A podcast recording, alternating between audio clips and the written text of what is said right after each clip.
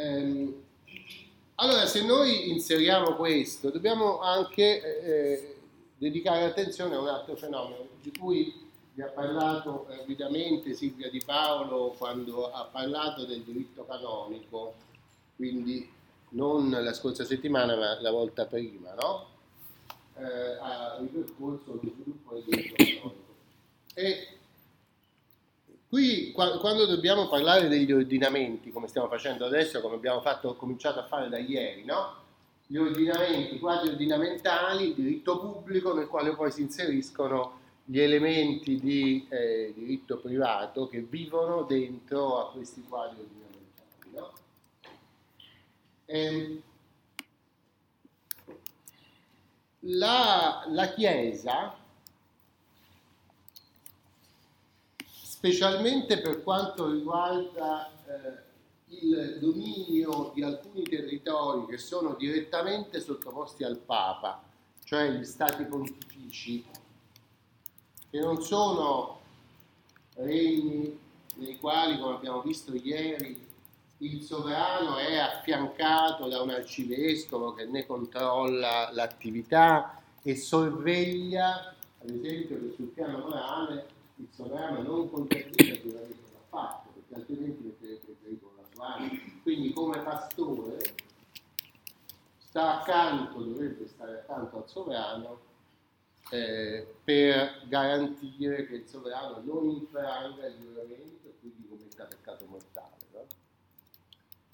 Però ci sono dei territori in cui questo dualismo che abbiamo visto ha creato per esempio grossi problemi in Inghilterra e li ha creati anche in Francia, perché i contrasti fra il potere ecclesiastico e il potere regio cominciano esplodono in Inghilterra con eh, l'episodio dell'assassinio di Thomas Becket e si ripetono poi di nuovo lungo il 200 sia in Sicilia e poi nella Francia alla fine del 200, inizio del 300 con il regno di Filippo il Bello che eh, consolida fortemente il potere regio e poiché lo consolida, come aveva già fatto un secolo prima eh, Enrico II in Inghilterra, mentre consolida il potere regio, per forza entra in conflitto con questo potere sacerdotale che invece nell'idea della Chiesa avrebbe dovuto sempre andare in parallelo con il potere regio. Capito?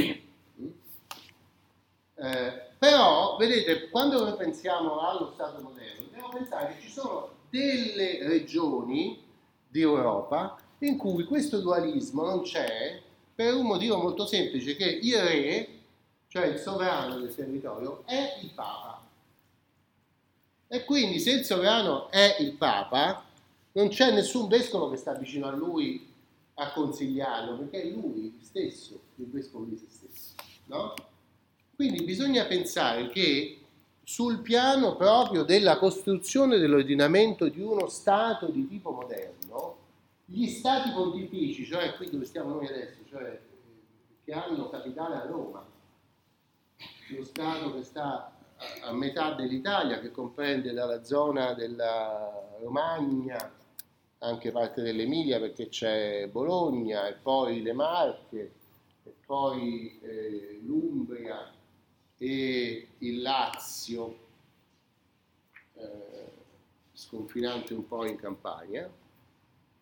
Tutta questa zona centrale con altri possedimenti che si trovavano nella Francia meridionale oppure sparsi qua e là in Europa, questo eh, complesso territoriale aveva la caratteristica di essere libero dal problema del dualismo delle giurisdizioni, che invece è il grande problema con il quale lo Stato moderno si scontra man mano che cresce il potere dei sovrani. No? Va bene? Abbiamo visto ieri che eh, vi ho detto che la forma ordinamentale prevalente in Europa fosse lo Stato nazionale, cioè il regno nazionale, costruito sui modelli principali, il regno d'Inghilterra, il regno di Francia, il regno di Sicilia e poi i regni spagnoli, che man mano si consolida si unificano soltanto nel 400, nel Regno di Spagna, poi Regno portoghese, eccetera. Insomma, che fosse questa la forma ordinamentale prevalente non era affatto detto se noi guardiamo le cose intorno al 1100-1200, perché c'erano tante altre alternative. No? Eh, quando però si stabilisce questa forma come forma prevalente, perché eh, il potere di questi regni cresce eh, molto rapidamente a partire dal 200, poi si consolida nel 300 e continua a, a rafforzarsi no? verso l'età moderna, eh, si configura subito questo problema che abbiamo detto, cioè il dualismo di giurisdizioni, il controllo dell'attività del re da parte dell'autorità della sacerdotale. No? E, e, quindi i sovrani cercano di eh, limitare l'autorità sacerdotale in diversi modi. Eh, prendiamo l'esempio eh, francese che è il più evidente. No? La Francia comincia a, in mezzo a tante difficoltà perché c'è contrasti con l'Inghilterra, difficoltà interne perché ci sono diversi eh, entità territoriali, feudali che tendono a sfuggire all'autorità del re di Francia. Però si può dire che lungo il 200, dall'inizio del 200, quando era, ehm, quando era re Filippo Augusto, fino alla fine del 200, inizio 300, sotto il regno di Filippo il Bello, eh, la Francia praticamente il regno consolida il suo potere e si presenta all'inizio del 400 come una grande potenza europea. No? Questa grande potenza europea ha il problema che si presenta proprio nel 300 con Filippo il Bello poi dopo di lui, che è quello di controllare il clero interno. No? Eh, e questo avviene e di controllare anche i rapporti con il papato. No?